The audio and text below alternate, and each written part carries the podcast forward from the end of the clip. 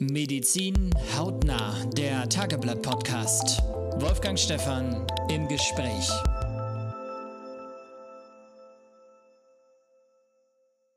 Ja, herzlich willkommen, meine Damen und Herren, zu unserem neuen Tageblatt Podcast Medizin hautnah. Heute ist mein Gast Dr. Wolfram Körner, Chefchirurg am Elbe Klinikum in Buxtehude. Und Herr Körner, Sie erlauben vielleicht die Titulierung, äh, ich würde Sie gerne begrüßen, als den Kniespezialisten in der Region. Naja, ich weiß nicht, ob ich der Spezialist bin, aber wir haben doch relativ häufig mit Kniegelenken zu tun und insofern mag ich das jetzt mal so hinnehmen.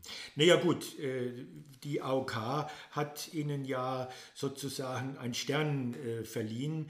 Äh, die, ihre Klinik ist, gehört zu den 20 besten Kliniken für Kniegelenksprothetik in der Republik. Nicht im Hamburger Raum und nicht in Niedersachsen, sondern in der Republik. Da ist man doch schon ganz schön stolz. Das stimmt. Also ich weiß zwar jetzt nicht, wo Sie das schon wieder herhaben, aber es stimmt, also wir sind von der AOK, die haben so ein besonderes Qualitätstool entwickelt. Ja, da haben wir in Buxtehude im Bereich der Knieendoprothetik relativ gut abgeschnitten. Das stimmt soweit. Wodurch entstehen Knieverletzungen? Also natürlich kennt man Sport, ist, ist völlig klar. Und wir nehmen jetzt mal die Unfälle raus. Wenn ja. ich mir beim Unfall das Knie zerhacke, ist klar, die Ursache ist klar. Äh, ist Sport schon so der häufigste Grund?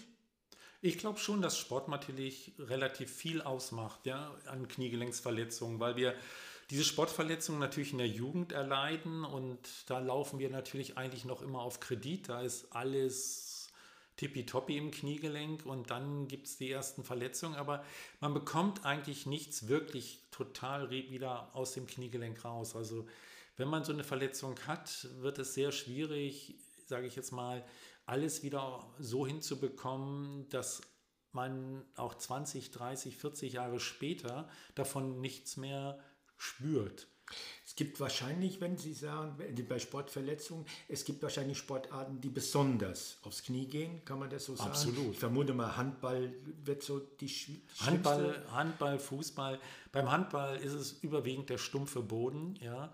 Ja, wir müssen ja rutschfeste Schuhe haben und gleichzeitig bei dieser Dynamik, die durchgeführt wird, mit den schnellen Tempowechseln, ja, Ball geht verloren, Marsch, Marsch wieder zurück in die andere Richtung, wird so viel Dynamik abgebremst und diese Dynamik geht eins zu eins ins Kniegelenk ja, und belastet die gesamten Meniskusstrukturen, Knorpelstrukturen und Bandstrukturen.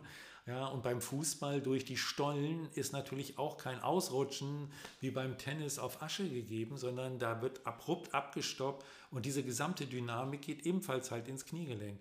Also es gibt schon, ich sag mal, in unserer Region ist Handball und Fußball sicherlich führend, absolut, ja, was solche Verletzungen angeht. Wenn, wenn der Dr. Körner so ganz äh, entspannt am Samstagabend äh, sich ein Fußballspiel anguckt mhm. und dann gibt es eine Verletzung am Wochenende, äh, Joscha Kimmich. Äh, ja. So, und der Körner sieht das und der kann dann seiner Frau sagen, der hat das und das. Ist das so? Also ich glaube schon, dass ich normalerweise, ich sag mal, mit einer gewissen Wahrscheinlichkeit das voraussagen kann, weil die Abläufe sind immer wieder die gleichen. Die Bewegungen, wie die zu einer solchen Verletzung führen, sind nicht individuell super unterschiedlich, sondern wir haben immer wiederkehrend die, den gleichen Mechanismus, der dann zu einer Verletzung führt. Also, und wenn man so lange wie ich, ich weiß gar nicht, wie lange, ich sitze, glaube ich, schon 25 Jahre als als Mannschaftsarzt der Bundesligamannschaft auf der Bank und habe so viele Verletzungen in meinem Leben gesehen. Es sind immer wieder die gleichen Abläufe. Ja. Und es gibt Menschen, die haben das große Glück, dass ihre Anatomie und alles so gut ist, dass sie ideal für diese Sportart geeignet sind. Ja. Zum Beispiel Frau Bölk ist ein Beispiel für mich dabei. Eine Frau, die im Handball alles erlebt hat ja, und all, also erfolgreich war. Wir meinen die Mutter oder die Tochter? Jetzt in diesem Fall die Mutter, ja, denn die Tochter wird ja hoffentlich noch deutlich länger weiterspielen. Aber dagegen zum Beispiel Frau Axmann, ja, die gleiche Qualitäten, die gleiche Leistung hatte, hatte viel, viel mehr Probleme mit ihren Gelenken. Ja. Und wir haben heutzutage genaue Aufzeichnungen von Frau Axmann, Ja, denn ihre Verletzungen sind teilweise sportmedizinisch in Norwegen aufgearbeitet worden. Ja, und wir wissen ganz genau, wie welche Bewegung dann zu dieser Verletzung geführt hat. Ja? Also wir wissen heutzutage, welche Verletzung ja, zum Beispiel ein Kreuzband zum Reißen bringt. Würde, wär, es wäre wahrscheinlich aber falsch, jetzt die Schlussfolgerung zu ziehen, Herr Körner, damit es nicht so häufige Sportverletzungen gibt, sollten die Menschen keinen Sport treiben. Ja, darauf könnte man kommen, aber ich sage immer ein bisschen ketzerisch zu meinen Patienten, ja, ich meine, das können Sie ja machen, mit zwei gesunden Kniegelenken in die Kiste zu springen, aber was haben Sie davon? Ja? Denn durch Sport, ne, wissen wir ja, tun wir uns enorm viel Gutes. Ja? Für Herz-Kreislauf, für den gesamten Stoffwechsel. Die würden dann mit zwei, gesunden, ja? mit zwei gesunden Knien äh, früher in die Kiste springen. Exakt, ja. ja. Und dann ich sag mal, dann doch lieber das Risiko eingehen, ich treibe Sport und habe Spaß dabei, bin in der Gemeinschaft und gleichzeitig, natürlich muss ich das Risiko eingehen, dass ich mir vielleicht eine Verletzung zuziehe. Aber das ist für mich unterm Strich das kleinere Übel, als auf Sport ganz zu verzichten. Wir haben ja, wenn wir über Knieverletzungen reden, die gängigen Knieverletzungen, dann sind wir ja schnell, wie Sie vorhin gesagt haben, beim Meniskus und wir sind ganz schnell bei den Bändern. Ja. Insbesondere bei Fußballern, Handballern äh, hören wir immer wieder ja Bänderverletzungen. Mhm. Gibt es präventiv irgendwas, was ich machen kann, um äh, diesen Verletzungen vorzubeugen? Das gibt es. Also es gibt heutzutage gute Präventionsschulungen, ja, die unsere Koordination ja, so verbessern, dass wir in einem kritischen Moment uns deutlich schneller wieder stabilisieren können. Sie müssen sich vorstellen, es ist ja nicht nur alles irgendwo ein Schicksalsschlag, wenn es passiert, sondern die Qualität, ja, die wir im koordinativen Bereich haben, das bedeutet, ja, wir knicken weg, wir knicken mit dem Sprunggelenk oder mit dem Kniegelenk um. Und wie schnell kann unsere Muskulatur das Kniegelenk oder das Sprunggelenk wieder stabilisieren. Das können wir trainieren, wie schnell unsere Nerven, unsere Muskulatur arbeiten. Ne? Und dieses Training, wenn man das regelmäßig durchführt, wissen wir, kann die Verletzungsrate deutlich senken. Also es ist nicht sozusagen nur schicksalshaft hinzunehmen. Ist das bekannt in den Vereinen? Ja, das? das gibt es. Beim Fußball gibt es das. Der DFB hat das sehr, sehr veröffentlicht und sehr weit gebracht damit. Beim Handball hängt es immer noch so ein bisschen hinterher. Aber ich sag mal, alle Trainer, alle guten Trainer, äh, und wir haben wirklich gute Trainer in der Region hier, wissen davon und, und bringen diese Sachen regelmäßig in ihren Trainingsalltag rein. Hm. Ich meine, ist klar, die Bänderrisse sind meistens äh, durch, durch äh, Verdrehungen am Knie, durch falsche Bewegungen. Sie sagen, man bleibt mit den Stollen im Rasen hängen, stumpfe, äh, der stumpfe Boden, Aufprall. Äh, ist das auch so bei den Meniskusverletzungen? Also kann ich gegen einen abgerissenen Meniskus, könnte ich das verhindern durch irgendwas? Also der Meniskus reißt, aber ich sag mal, er reißt fast nie von intakt auf kaputt. Ja? Also ihr müsst euch vorstellen, das ist ein Prozess. Ich vergleiche mal ganz gerne mit so einem Hanfseil. Ne? So ein Hanfseil reißt ja auch nicht von intakt auf kaputt, sondern es reißen bestimmte Bestandteile und dann wird es immer ein bisschen mehr und irgendwann reißt der letzte Faden. So ähnlich ist es beim Meniskus auch. Er wird erst morsch und das Morsche spürt man nicht und dann den Riss den kann man dann dementsprechend verspüren. Und dieses Morsche, diese degenerativen Veränderungen in dieser Meniskusstruktur, ja, die kann man auch schon in jungen Jahren haben. Das ist nicht irgendwie, was nur das Alter hat. Ja. Ich kenne Kinder, die sind 12, 13 Jahre und haben deutlich degenerative Veränderungen schon. Das ist manchmal auch, hat das eine gewisse Qualität, die nicht überall gleich ist. Das ja? heißt, dagegen kann man nichts machen. Dagegen kannst du überhaupt nichts ja. machen. Ja? Aber wenn Sie den, den gerissenen Meniskus vor sich haben, dann bei der Operation. Dann versuchen wir eigentlich, wenn es immer geht, diesen Meniskus zu erhalten. Auf jeden Fall, wenn die Patienten jünger sind, ja, lohnt es sich immer darum zu kämpfen, diesen Meniskus zu erhalten, weil der Meniskus hat eine ganz, ganz wichtige Aufgabe in der Pufferung ja, des Knorpels, ja, dass der Knorpel nicht verschlissen wird. Ja. Sie müssen sich vorstellen, die Oberschenkelrolle ist nahezu wie eine Kugel und der Unterschenkeltisch ja, ist fast glatt. Und wenn, wenn Sie sich vorstellen, Sie nehmen eine Kugel, tun ihn auf einen Tisch, dann haben Sie einen einzigen Punkt, ja, wo die Kugel den Tisch berührt. Das nennt man eine Punktbelastung. Und wenn das ganze Körpergewicht auf einem Punkt auf den Unterschenkeltisch übertragen wird, ja, ist das eine enorm hohe Belastung, biomechanisch die schlechteste Belastung. Und die Natur hat danach gebessert und diesen Meniskus gebaut, ja, und der übernimmt 60 Prozent, dass es dann flächenhaft übertragen wird. Also der schützt den Knorpel. Geht der Meniskus weg, ja, geht der Meniskus raus, ja, weil er zerrissen ist und und und wird der Knorpel angegriffen und der Knorpel wird genauso verletzt. Herr Körner, was heißt das, wenn Sie dann, also klar, Sie wollen den Meniskus erhalten, Sie nähen den Meniskus. Genau. Klar, wenn Sie den Meniskus, wenn er so kaputt ist, dass Sie ihn ganz entfernen müssen. Ja. Was passiert dann? Also es kann ja jemand damit wunderbar weiterhin laufen. Ja, das Entscheidende ist, Anfänglich ist erstmal alles super, der Patient ist zufrieden. Ja, je mehr Meniskus ich hinwegnehme, desto sicherer bin ich als Operateur, dass er nicht nächste Woche wiederkommt und jammert. Ja. Aber er wird in zwei, drei, vier, fünf Jahren Weil, anfangen, wie Probleme. Sie erklärt haben, die Kugelbelastung Genau, auf einen der Puffer fehlt und der Knorpel wird angegriffen und das wird sein Knorpel nicht dauerhaft durchhalten können. Was passiert dann? Der Knorpel wird durch die Scherbelastung, die dort auftreten, irgendwann einreißen, ja, und dann bröckelt der Knorpel ab wie Kalk von der Wand, ja. Ergebnis ist, irgendwann muss ein neues Kniegelenk rein. Irgendwann wird er dann eine weitere Operation benötigen und schlimmstenfalls ein neues Knie. Ja. Apropos, äh, wir sind ja schon mitten in der Operation. Ähm, wäre das gerechtfertigt, wenn ich sage, mit Knieschmerzen möchte ich möglichst nicht zu Dr. Körner gehen, weil der ist Operateur, der ist Chirurg. Wenn ich da hingehe, dann lande ich auch zwangsläufig auf dem OP. Also prinzipiell sage ich jetzt mal, sind viele Patienten immer ganz enttäuscht, dass ich sage, eigentlich möchte ich sie gar nicht auf meinem OP-Tisch sehen. Ja? Weil ich finde, sie haben Schaden, aber der Schaden ist eigentlich momentan aktuell noch nicht schlimm genug, ja, damit man bei ihnen weitergehende operative Also wer bei Ihnen in die Ambulanz kommt, landet nicht automatisch im OP. Nö. Warum auch? Ja, ich habe die Zeit zu warten. Ne? Es wird ja häufig Irgendwann kommen sie alle wieder. Sie kommen doch wieder. Früher oder später kriegen wir sie. Ja, mhm. Entscheidend ist, der Patient muss sich doch gut beraten fühlen. Und es muss nicht jeder sofort auf einen OP-Tisch. Ich mag das überhaupt nicht, weil ich glaube, ja, die Zufriedenheit des Patienten wird sozusagen höher, wenn er einen doch deutlichen Leidensdruck entwickelt hat und sagt, oh, jetzt geht es aber wirklich nicht mehr. Ja, und wir haben alles Konservative ausgeschöpft und jetzt bitte helft mir. Ja, dann muss man sagen, wird das auch häufig für den Patienten ein sehr zufriedenstellendes Ergebnis bringen. Mhm. Wir haben den Meniskus quasi schon abgehakt.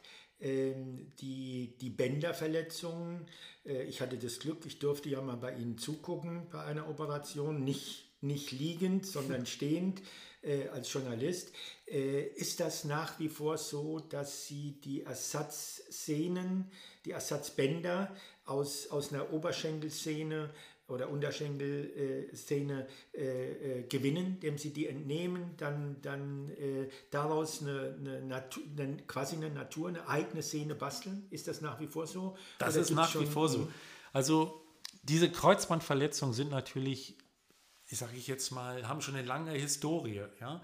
Wir haben früher alle Kreuzbänder, die gerissen sind, haben wir genäht. Nach dem Motto, wir, wir nähen eine Achillessehne, warum können wir denn da keine Kreuzbänder nähen? Ja? Aber das Kniegelenk ist mit keinem anderen Gelenk vergleichbar. Es ist das komplexeste Gelenk, was wir haben. Ja? Es ist ein Roll-Gleit-Drehgelenk. Also beim Bewegen passiert so viel. Ja? Und die Natur hat dieses Kreuzband so eingebaut, dass es keinen Stress hat bei diesen Bewegungen. Nur wenn man härter, sozusagen extremer das Kniegelenk bewegt, nur dann kommt Stress drauf. Ja? Und ein genetisches Kreuzband hat normalerweise es nicht geschafft, ausreichend stabil zu werden. Und dann haben wir historisch angefangen, dieses Kreuzband auszubauen und mit einer körpereigenen Sehne zu ersetzen. Die häufigste Operationstechnik, die wir angewandt haben, ist das mittlere Drittel der Kniescheibensehne zu nehmen. Das hat aber bei einigen Patienten zunehmende Beschwerden an der Kniescheibe teilweise hinterlassen, sodass wir, ich glaube, weltweit heute am häufigsten eine, eine oder zwei Sehnen auf der Innenseite am Oberschenkel entnehmen, daraus ein neues Kreuzband bauen und das in das Kniegelenk einsetzen. Ja? Und äh, äh, es ist, das äh, haben wir ja im Sport, im, gerade im Leistungssport sehen wir ja eine, eine Kreuzband, ein Kreuzbandriss, der gut operiert ist, äh, wird keine dauerhaften Schäden verursachen. Meistens sind die nach sechs Monaten bei Ihnen, die Handballerinnen, ja auch äh, wieder auf der Platte oder die Fußballer auf dem Rasen. Also ein Kreuzbandriss heißt kein Karriereende. Normalerweise ist es kein Karriereende. Es kommt natürlich immer darauf an, welche Begleitverletzungen da sind. Ist es eine isolierte Kreuzbandverletzung oder ist es eine Kreuzbandverletzung mit Meniskusverletzung und Knorpelverletzung?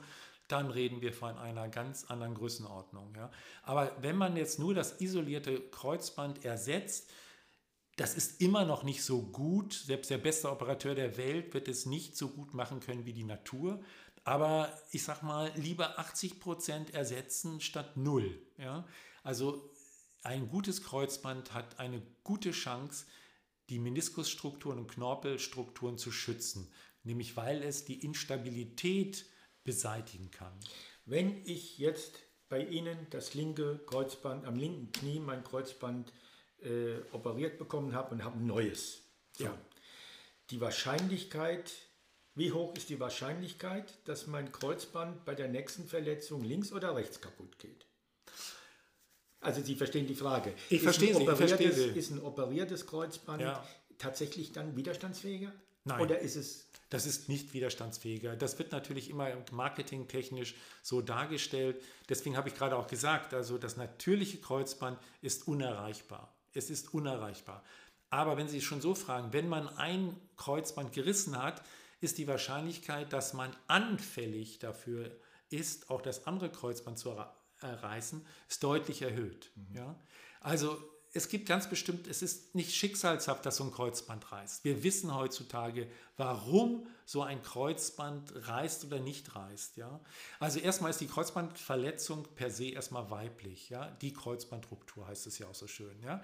Frauen haben circa zehnmal häufiger eine Kreuzbandruptur als Männer. Und das hat Ursachen. Ja? Mhm. Die sind mannigfaltig. Ja? Das hängt mit der Anatomie zusammen der Frau. Ja? Frauen haben ein kleineres Kniegelenk.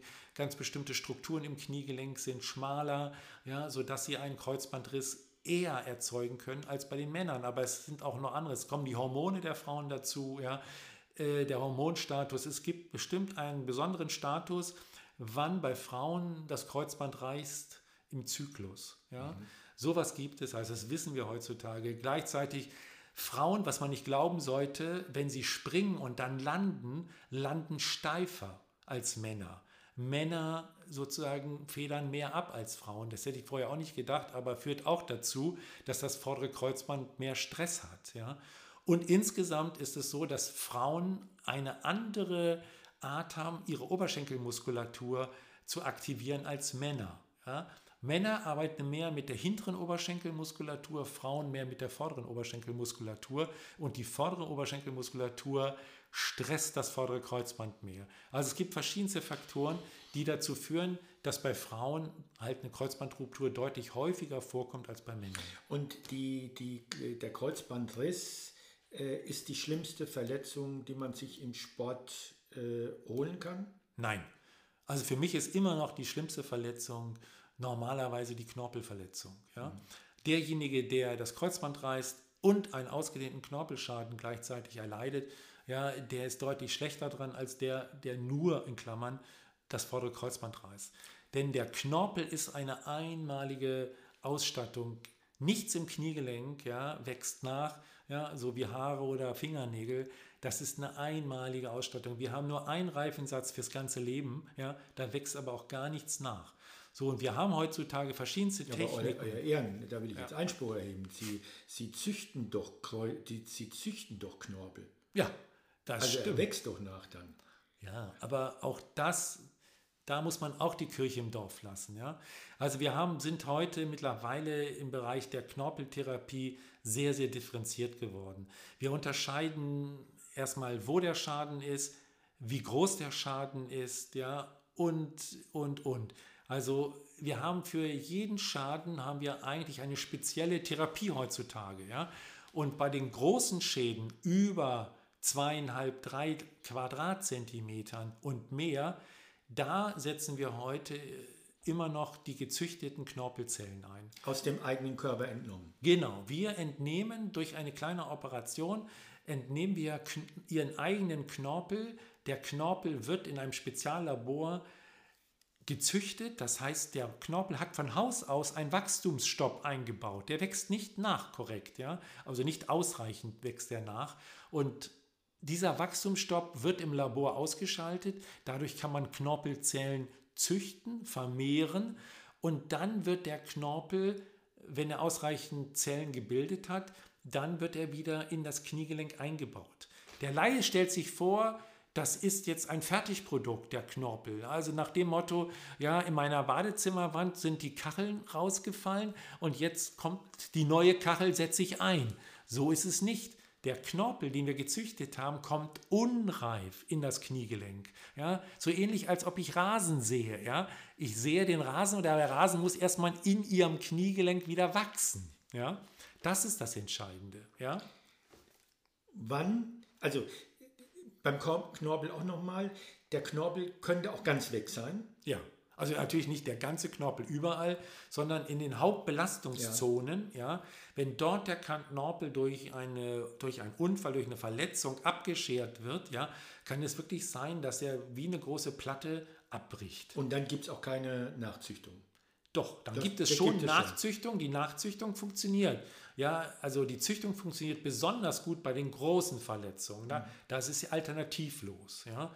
Bei den kleineren Verletzungen haben wir auch andere Techniken und Alternativen im Gepäck, aber bei den großen Verletzungen haben wir die besten Ergebnisse durch eine sogenannte Knorpeltransplantation.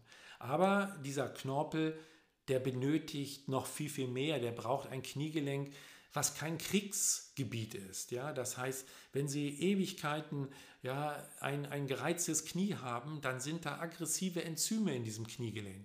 Und bringen Sie dann diese Zellen dort rein in ein, ich nenne es immer in ein Kriegsgebiet, muss man sich nicht wundern, dass die Knorpeltransplantation dann nicht den gewünschten Erfolg bringt, weil diese aggressiven Enzyme auch den neuen Knorpel angreifen, der da ja erst wachsen will. Ist das ein Wabonspiel mit Knorpeltransplantation, dass Sie sagen, wir probieren es oder ist es so, also beim Kreuzband sind Sie ja sicher, ich mache ein neues rein ja. und funktioniert es. Äh, ist das beim Knorpel auch so, dass Sie sagen, die, die Wahrscheinlichkeit ist sehr groß, dass es funktioniert? Also, wenn wir Knorpel transplantieren, wenn wir eine Knorpeltransplantation vorsehen, müssen wir alle, alle Bedingungen ne, vorher gecheckt haben. Ja? Das bedeutet, wenn der Patient zum Beispiel ja, ein O-Bein hat und er hat auf der Innenseite seinen Knorpelschaden entwickelt, ja, müssen wir das O-Bein in ein gerades Bein vorher verändern, weil es wächst kein Knorpel unter so einer hohen Belastung, ja, wenn man ein O-Bein hat. Ja. Das ist genauso, als ob Sie glauben, dass unter einer stehenden Dampfwalze Rasen wachsen kann. Ja. Da kämen Sie auch nicht auf die Idee. Aber wenn irgendwo ein Knorpelschaden so entstanden ist und dort die meiste Belastung herrscht auf der Seite, dann funktioniert die Anzüchtung nicht. Da muss man die Belastung wegnehmen dann können wir dort das, den Knorpel transplantieren und dann wird das auch mit einer hohen Wahrscheinlichkeit ein gutes Ergebnis geben. Aber wir müssen alle Sachen sozusagen, die die Einheilung torpedieren können, müssen wir vorher aus dem Weg geräumt haben. Da sind wir jetzt fast schon beim Thema Arthrose, mhm. weil wenn ich recht informiert bin, äh, laufen, ich bleibe jetzt mal bei den Fußballern, äh, laufen Fußballer, die dieses O-Bein haben. Da gibt es ja, ich glaube, kann man ja sagen, Pierre Di Baschi hat das, der, der ist bekannt für sein O-Bein, jeder Karikatur. Ähm, äh, vermutlich sagen Sie, so ein Mann hat garantiert Probleme mit und kriegt Arthrose. Ja, weil also eine, eine, eine, eine Innenbelastung dann einfach da ist im Knie. Exakt. Also es ist einfach so, ich vergleiche das immer gerne mit dem Autoreifen, ja. Wenn Sie eine verzogene Spur oder Achse haben, ja, äh, dann läuft Ihr Reifen ja auch einseitig ab. Ja. Genauso ist es bei unserer O- oder X-Beinstellung. Beim O wird die Innenseite belastet, beim X-Bein wird die Außenseite belastet. Ja. Und dann läuft als erstes der Meniskus ne, kaputt, dann geht der Knorpel runter, dann entsteht die Arthrose und das kann man, da kann man die Uhr nachstellen, wann das entsteht. Das also heißt- wir wissen eigentlich, dass äh, wenn wir nur 4 Grad, nur 4 Grad O- oder X-Bein haben, die, das Arthroserisiko ne, schon das Dreifache. Und 3 Grad oder 4 Grad sind nicht viel. Ja?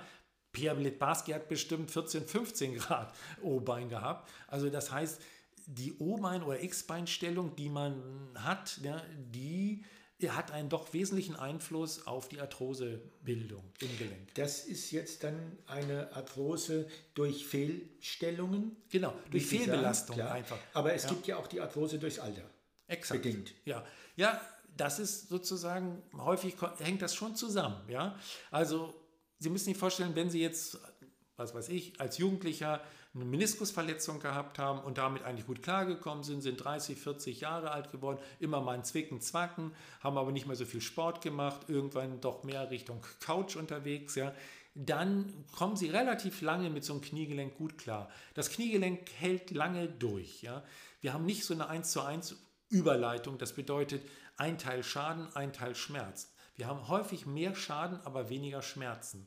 Und irgendwann kippt das Ganze. Und dann merkt man eigentlich mit einem bestimmten Alter, mit 50, 60, 70, ja, ja, dann ist dort kein Meniskus mehr, kein Knorpel mehr. Wir laufen auf nackten Knochen spazieren. Das ja? heißt, Arthrose heißt ja, da ist dann, da sind die Knochen stoßen sozusagen Exakt. aufeinander. Da ist keinerlei Puffer mehr dazwischen. Der schön, unser Reifenprofil ist weg. Wir laufen auf der nackten Felge.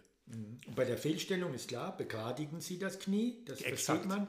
Gibt es noch andere Möglichkeiten oder ist die Arthrose, also kann ich, was kann ich gegen Arthrose machen? Also wir können heute relativ viel machen. Als erstes, als erstes schauen wir uns natürlich an, wie weit fortgeschritten ist das Ganze. Ja? So, und dann gucken wir, wie wird das weitergehen.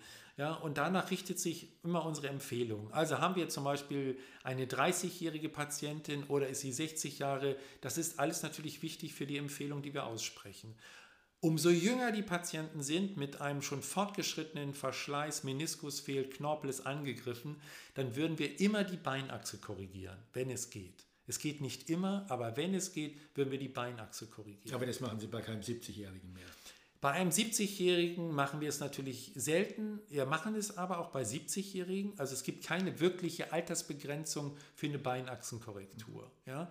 Das gibt es nicht, aber von der Tendenz ist es so, dass wir da eher Richtung Prothetik gehen.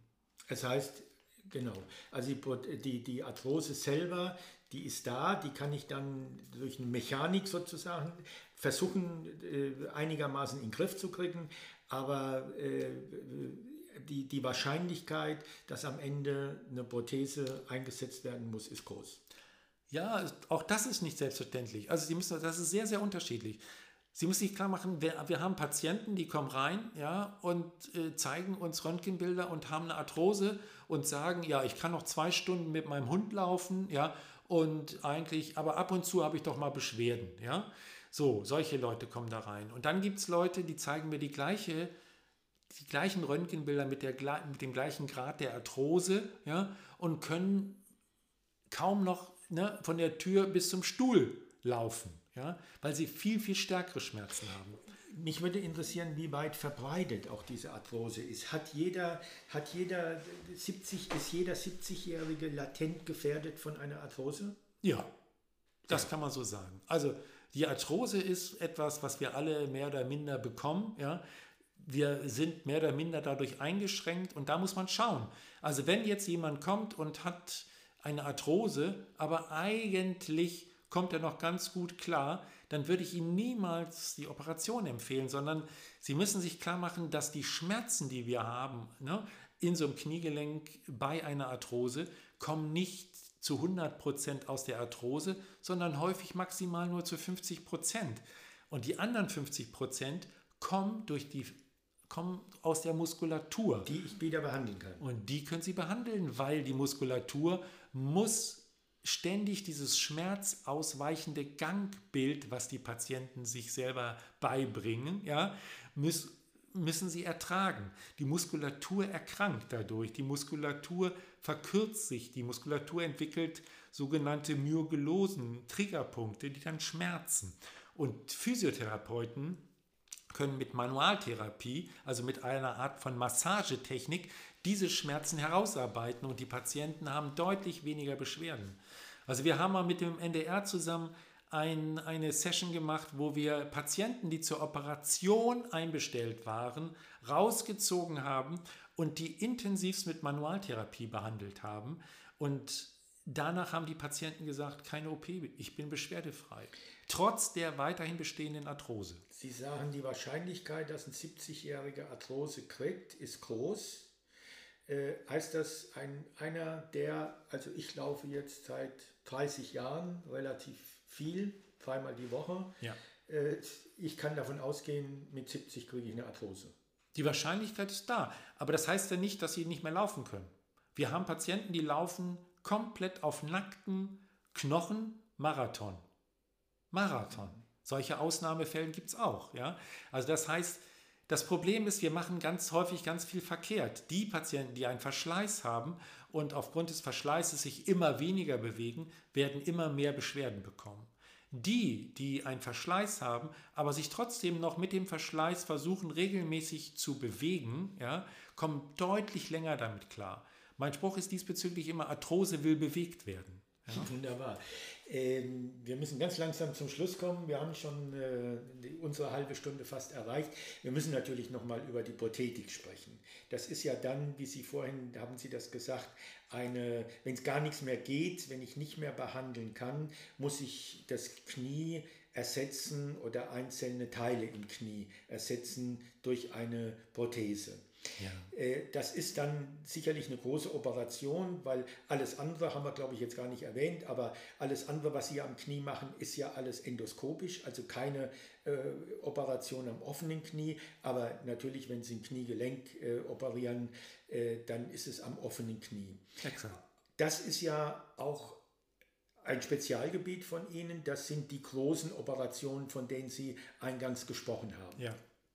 Wenn ich ein neues Kniegelenk brauche, äh, A, ist das eine richtig große Operation mit, mit zig Risiken und B, was kann ich anschließend noch machen oder was kann ich nicht mehr machen, wenn Sie das nochmal sagen würden.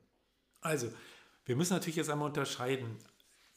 Wenn man eine Arthrose hat, ne, die einfach immer wieder schmerzt und die Lebensqualität so einschränkt, dass man sagt, ich will und kann nicht mehr, dann würde ich den Patienten zu einer prothetischen Versorgung raten. Entscheidend ist, die Patienten haben fast immer eine komplett verkehrte Vorstellung von einer Knieprothese. Ja?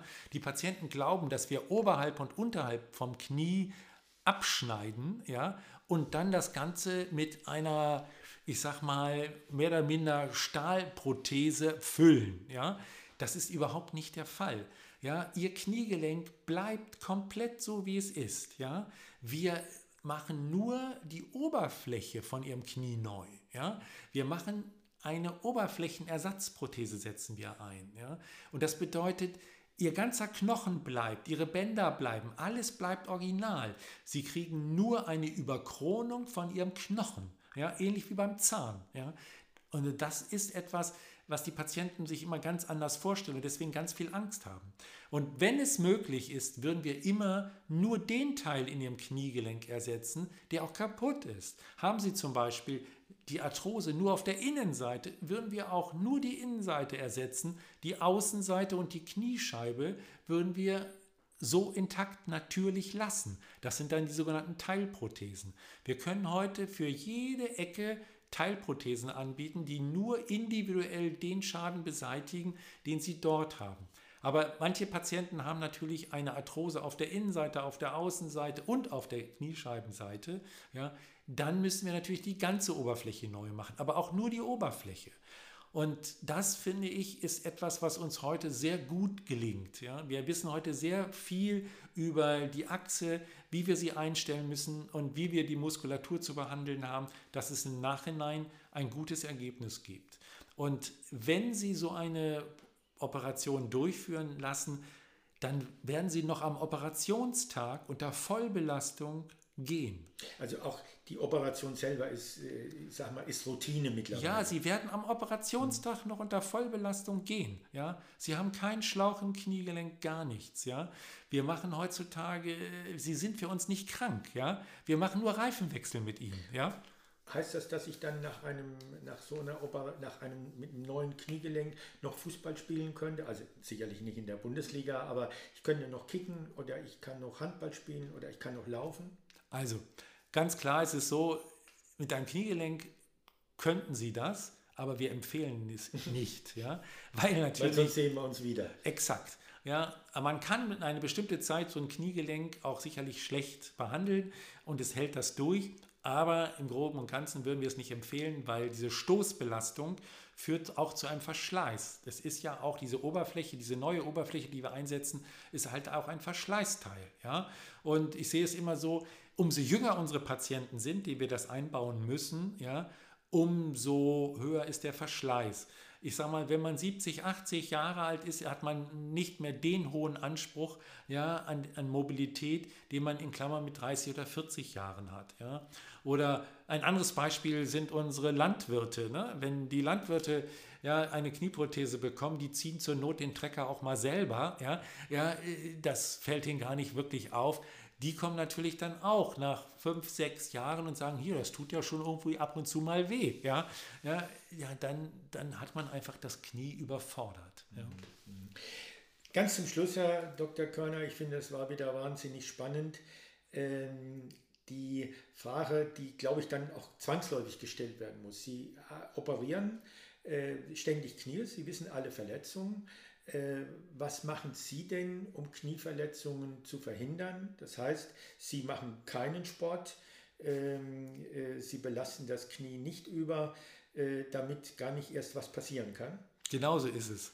Nein, natürlich nicht. Also Schuster haben bekanntlicherweise immer die schlechtesten Leisten. Ja, und also man darf bestimmt nicht Ärzte fragen, ja, was sie selber am besten machen. Nein, also ich mache Sport mein Leben lang und äh, den Satz, den ich vorhin geprägt habe, also gesagt habe, dass man die Kniegelenke nicht in die vorderste Reihe schieben sollte. Also im Sinne von, mit Sport macht man wirklich so viel Positives, was man mit nichts anderem erreichen kann. Und wenn man die Kniegelenke dabei schädigt, ja, es gibt mittlerweile so gute Möglichkeiten, das wieder gerade zu biegen. Also da würde ich mir diesen Spaß und diese Lebensfreude nicht nehmen lassen. Also Sie laufen, relativ schnell, das habe ich selber schon gespürt, äh, und sie spielen Tennis. Also die Wahrscheinlichkeit, dass sie bei einem Kollegen mal landen, und zwar in der horizontalen, ist, ist sehr wahrscheinlich. Groß. Ist absolut wahrscheinlich. Aber und da haben Sie keine Angst vor. Nein, überhaupt nicht. Wenn Sie ihn selber angelernt haben. Herr Körner, vielen Dank war ein wunderbares Gespräch. Ebenso. Ich glaube, wir werden uns äh, bei einem Podcast sicherlich nochmal zu dem einen oder anderen Thema äh, wiederfinden. Achillessehne ist ja auch sowas, worüber ja. wir lange reden könnten. Für heute herzlichen Dank, dass Sie da waren. Äh, alles Gute und ich hoffe, wir sehen uns wieder, aber nicht in der horizontalen. Super. Vielen Dank, hat echt viel Spaß gemacht.